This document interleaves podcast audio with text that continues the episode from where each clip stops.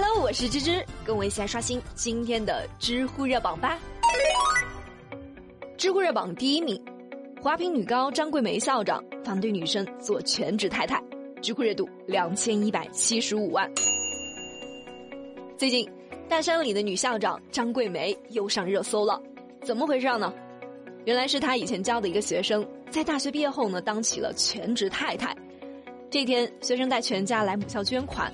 张校长直接就给拒绝了，还当着学生老公的面毫不留情的叫他滚出去，说女人要靠自己的能力生活，不能依靠男人。这个事情一下就在网上引起了热议，有网友就说，张校长完全就是看不起全职太太，也没有认识到全职太太的价值。一位高学历的母亲，即便是她不上班，她用自己所学过的知识去教育自己的小孩，去配合男人的事业，把这个家庭经营的美满又幸福。这就是他最大的价值啊！要知道，现在高学历的保姆都已经是月薪上万了，何况是身兼多职的全职太太呢？也有网友认为张校长说的是完全没有问题的。什么人会这样说你？当然是自己的妈妈了。为什么呀？怕女儿受欺负呗。是，有些全职太太是很幸福，有些全职太太也很幸运，一辈子都被老公捧在手心里宠着。但是那毕竟是少部分啊。就像张校长说的，如果时间长了，你的水准被拉低了，你和你的老公就没有了共同的语言，他回家和你没啥好说的，他的事业你也帮不上忙，那怎么办啊？他会不会到外面找小三儿？所以张校长真的是很本能的希望自己的学生辛辛苦苦的走了出去，能有一个更加踏实、有价值的人生。那芝也来说一下吧。其实我们在分析这个问题的时候，一定要记得放在当下的语境中。张校长反对的是他的学生做全职太太，并没有推及到全体女性。而他的学生是什么样的家庭背景啊？大山里面的女孩，说白了，如果哪一天那个女生的老公变了心要离婚了，她根本就没有抗衡的资本。就算是娘家再疼她，最多也就是情感上的支持，连个出主意的人都没有。再加上在家里面待的时间比较长，出去找工作就得从头开始，可以说风险还是挺大的。而对于出身比较好的女生，有的人的确选择了做全职太太，而且还做得风生水起的。但是人家真的是输得起，哪怕最后是不好的结局，最起码还可以靠父母的帮衬重新开始。可以想象，张校长之所以会这样说呢，估计是他看过了太多小地方女性的悲剧了。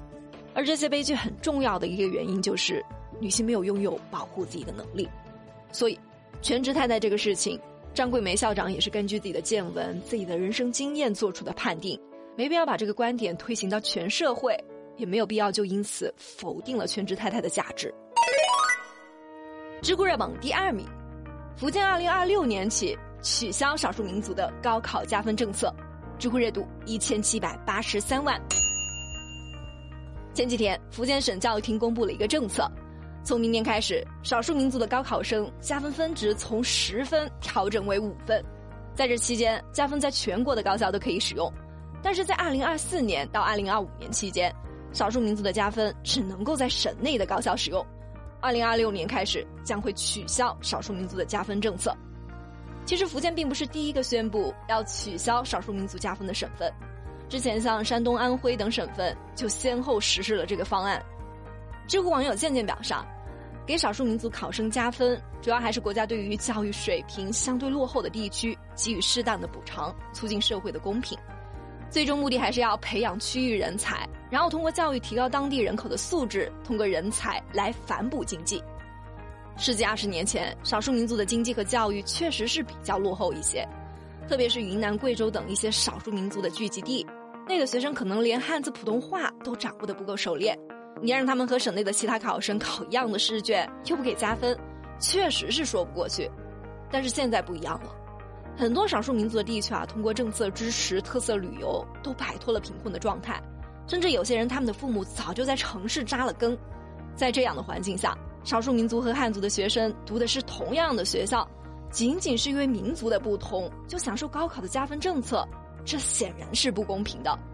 所以，未来在教育资源大体相同的情况下，慢慢的减少加分，甚至是取消加分，才是真正的教育公平。嗯，其实现在教育的不公平，更多是在偏远的农村地区和城市间的差距。就比如说有一年的作文题是要求考生谈一下共享经济，如果这个考生从来就没有来过城市，没有见过共享单车、共享充电宝这些，你要他怎么去谈啊？所以如果硬要加分，这些分数更应该给那些落后地区的考生。当然，教育的公平是一个永恒的话题，而且本身就没有绝对的公平可言，只能说任重而道远，要做的还很多。知乎热榜第三名。湖南一男子跟团免费旅游，被强制买房，知乎热度八百三十一万。最近这个事儿在网上挺火的。今年十月份，来自湖南的姚某参加了某地产公司组织的看房团，去到山东鲁山看房，并且这一次旅行啊，费用全免，这算是长知识了。第一次听说有看房团。姚某说啊，到了鲁山后才觉得啊自己是被骗了。所有的游客仅仅是带到海边玩了一下，就一直待在酒店，而且还遭到了工作人员的逼迫，说是不买房就不让睡觉，不让出酒店。没办法，姚某只好是一咬牙买了一套四十一万的商品房。回到家后，姚某想要退回十二点三万的首付款，于是就把自己被逼着买房的经历告诉了媒体。很多网友都在为姚某打抱不平啊，支持姚某走法律的途径，保护自己的合法权益。不过才过了三天啊，反转就来了。原来这个房子是姚某自愿购买的，他是为了退房才编的谣言。唉，这都不知道该怎么说你了。都是成年人了，应该要学会为自己做过的决定承担责任。实在是想要退房，就好好的跟别人协商。